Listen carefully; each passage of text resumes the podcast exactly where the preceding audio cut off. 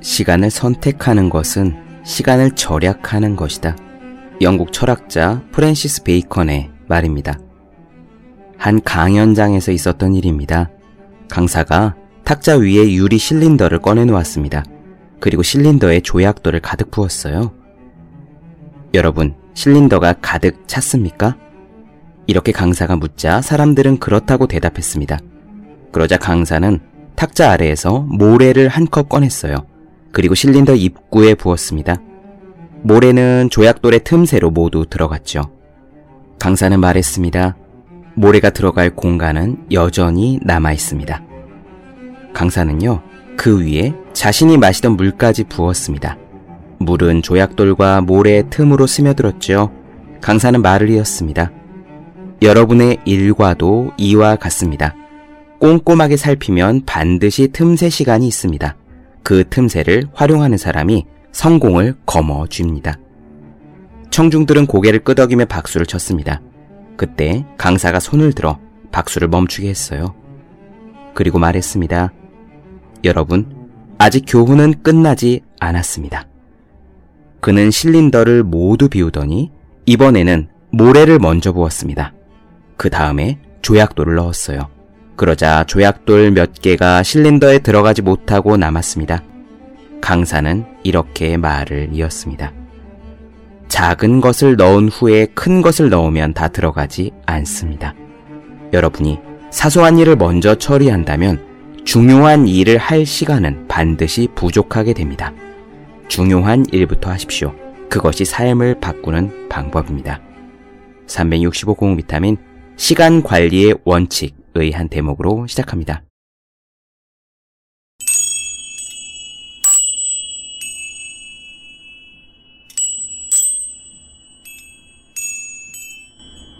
네, 안녕하세요. 본격 공부자극 팟캐스트 서울대는 어떻게 공부하는가 한지우입니다. 우리는 지금 사이토 다카시 교수의 혼자 있는 시간의 힘을 나눠드리고 있습니다. 박경철 선생님이 강의에서 그런 이야기를 한 적이 있습니다. 사람들은 젊음을 발산이라고 생각한다. 젊은 시기일수록 젊음을 분출하고 미친 듯이 에너지를 뿜어내야 바람직한 것이라고 생각한다. 하지만 내가 생각하기에는 좀 다르다. 젊은 시절에는 수렴을 해야 하는 시기다. 젊은 시기에는 에너지가 굉장히 많다. 가만히 있지 못하고 온갖 감정이 막 솟구친다. 마구 분노하고, 마구 사랑하고, 마구 뛰어다니고 싶은 시기다. 그런데 왜 그런 시절에 수렴을 하라고 이야기를 하느냐? 그 에너지의 고삐를 잡지 않으면 에너지는 흩어져 버리고 만다. 그리고 젊은 시절이 가고 나면 아무것도 남지 않는다. 젊을 때는 그 에너지가 무한할 것 같지만 절대로 그렇지 않다. 20대가 지나고 30대가 절반쯤 가고 나면 자기 안에 에너지가 그렇게 많은 것이 아니라는 사실을 조금씩 깨달을 거다.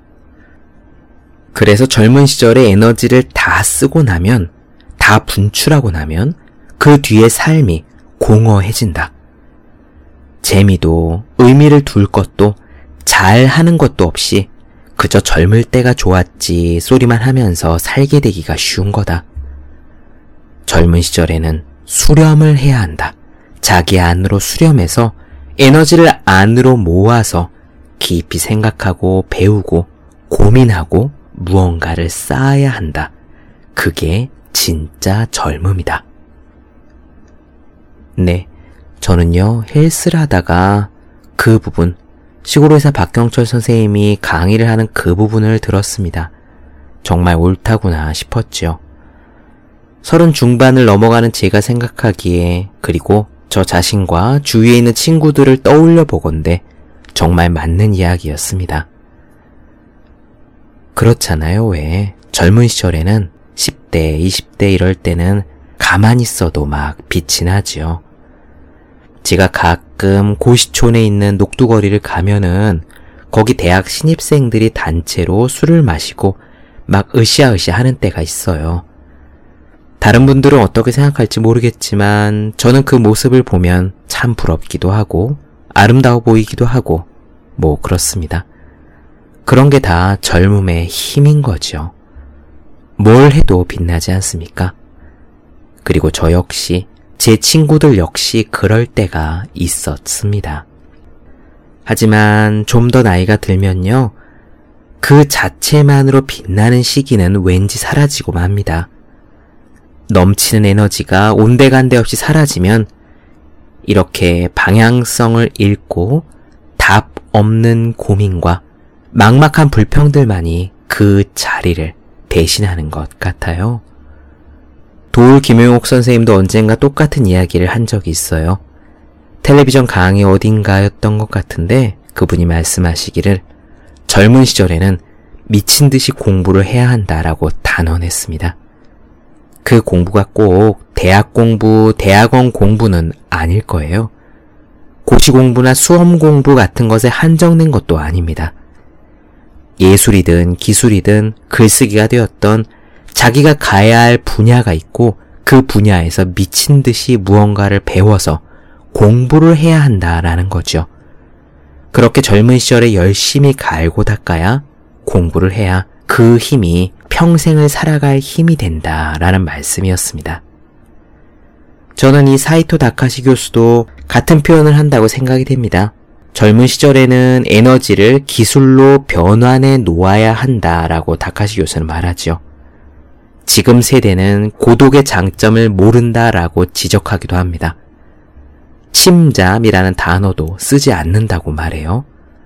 그리고 지금의 대중문화가 너무 소비적이고 너무 가볍고 너무 애써 밝기만 하기 때문에 사람들이 혼자 있는 시간의 힘을 모른다라고 다카시 교수는 안타까워합니다. 스스로의 인생을 끌고 나가는 힘은요, 자기 자신에 대한 기대감인데 그 기대감은 고독이 아니면 생기지 않는다는 거예요. 애써 더 밝게, 가능한 행복하고 즐겁게 라는 모토를 내세우는 지금의 문화와 이런 광고 마케팅의 홍수 속에서 우리들이 고독의 힘, 수렴의 힘, 공부하고 노력하는 힘을 잃어버린 것은 아닌지, 그 가치를 잃고 삶의 균형이 무너진 것은 아닌지 생각해 봅니다. 오늘의 이야기 시작해 보겠습니다.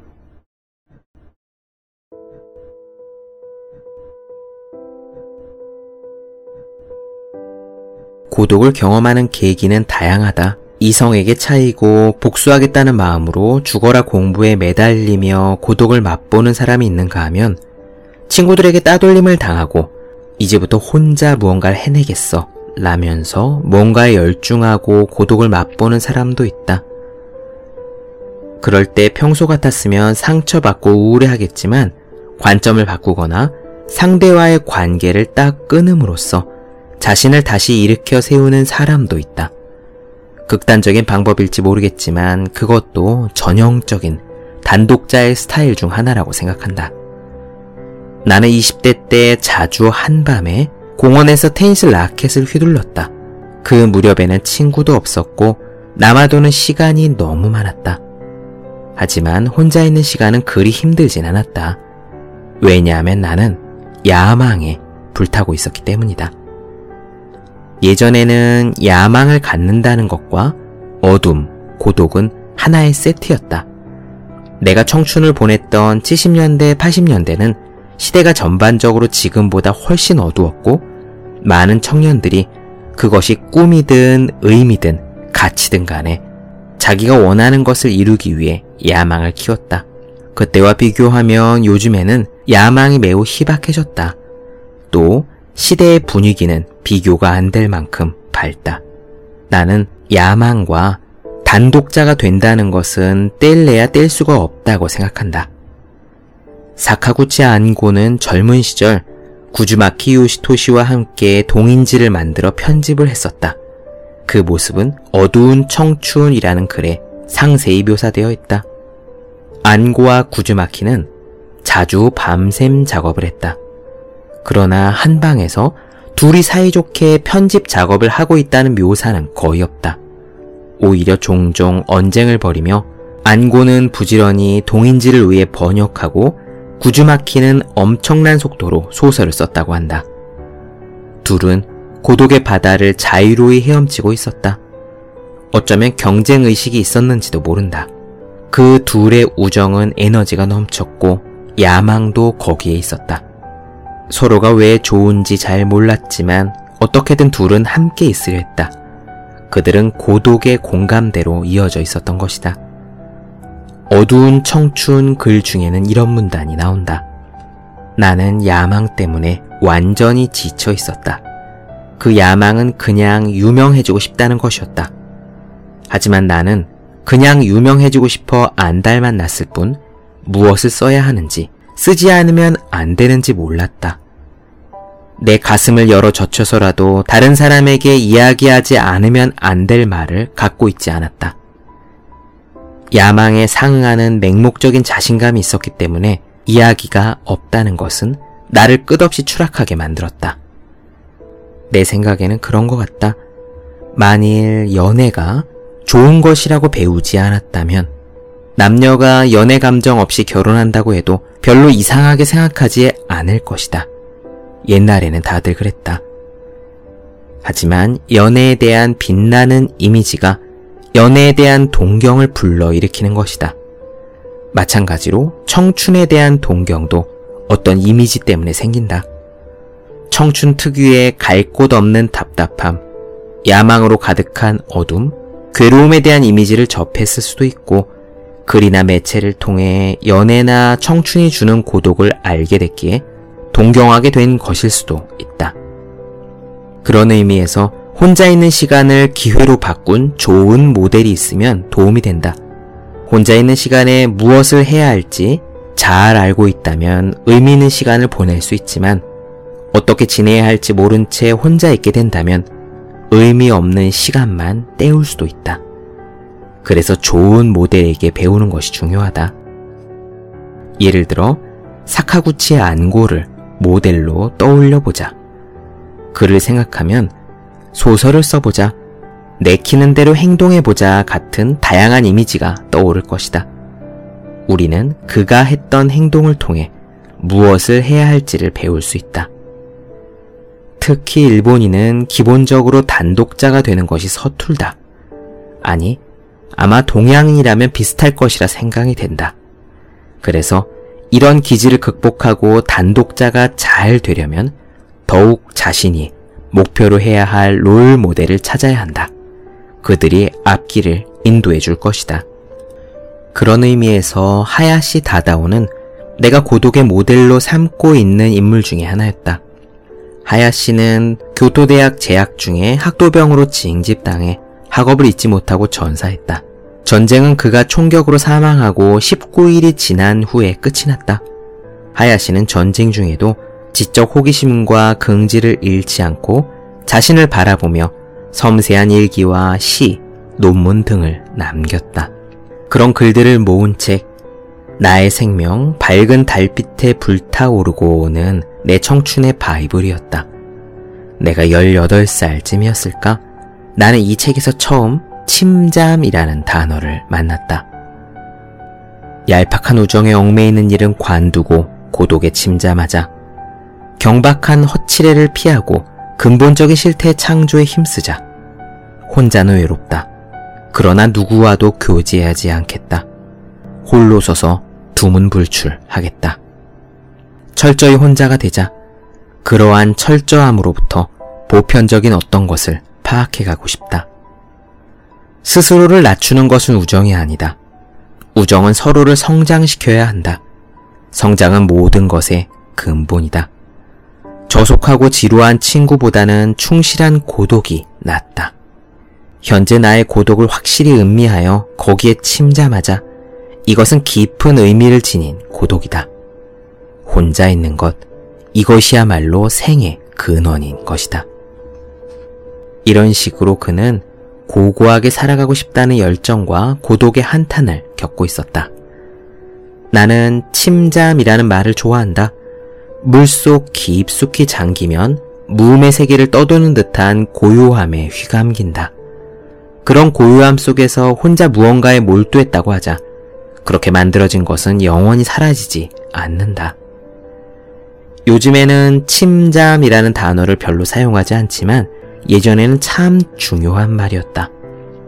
고요하게 침잠에 있는 친구는 겉보기에도 티가 난다. 지금은 침잠 중이라 함께 할 수가 없어 라는 표정이 쓰여 있는 친구의 얼굴을 보면 그래, 너는 침잠 중이구나. 내가 떠오를 때까지 기다려 둘게 하고 잠시 스스로 있게 내버려 두었다. 우리들 친구 사이에는 그런 암묵적인 규칙이 있었다. 그런데 지금은 혼자 생각에 잠겨 있으면 음흉한 녀석이다 라고 비난당하기 일수다. 누구와 언제든 대화할 수 있다는 밝고 따뜻한 얼굴을 해야 한다. 잠깐 잠겼다가 떠오르는 잔 물결 같은 침잠을 반복하는 것은 별로 도움이 되지 않는다. 실력을 비약적으로 늘리려면 3개월이나 6개월 정도 몰아서 침잠해야 한다. 그러므로 그동안 무엇을 할지 정한 다음에 단번에 하면 좋다. 예를 들어, 이번 3개월 동안에는 고전만 읽자. 1년에 영화를 200편 정도 미친 듯이 보자. 달리는 습관을 들이자. 재즈나 클래식 음악의 세계에 푹 빠져보자. 이렇게 정한 뒤에 목표를 정한 그 일에 집중한다. 그렇게 일정한 시간을 보내면 눈에 띄는 성장을 하게 될 것이다. 이때 노트를 활용하면 효과적이다. 노트에 달성하고 싶은 목표를 하나씩 적어가면 목표를 이루기 위해 몰두하고 싶은 기분이 커진다. 하나를 달성하면 또 하나를 더 쓴다. 앞에서 소개한 하야시 다다오도 종종 독서 계획이나 공부, 건강 관리에 관한 목표를 쓰곤 했다. 하야시 다다오의 나의 생명 밝은 달빛에 불타오르고는 나를 완전히 흔들어 놓았다. 정말 훌륭한 스승을 얻고 싶다. 차분히 앉아서 아름다운 자기의식, 그것을 목표로 매진하고 싶다. 라는 등의 문구가 써져 있는 페이지를 펼칠 때마다 구절구절에 공감하면서 단숨에 글에 빠져들었다. 나를 사로잡은 것은 하야시의 마음이었다. 그는 자기 자신에게 거는 기대가 매우 컸다. 그는 날마다 노력하면서 성장할 자신의 모습을 확신하고 있었던 거다. 말이 쉽지 스스로에게 무언가를 기대하기란 절대로 쉬운 일이 아니다. 재능 있는 사람일수록 자부심이 클 거라고 생각하지만 실제로 스스로에게 기대하는 생각, 즉 자기력은 재능과는 무관한 거다.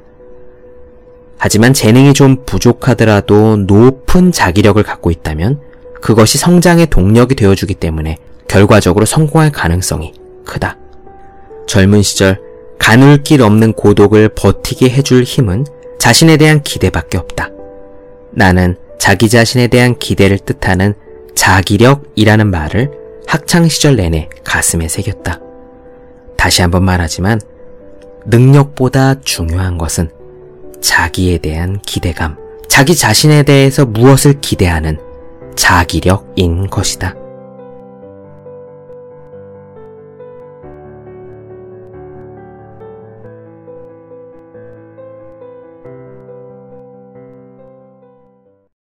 네, 본격 공부자극 팟캐스트 서울대는 어떻게 공부하는가?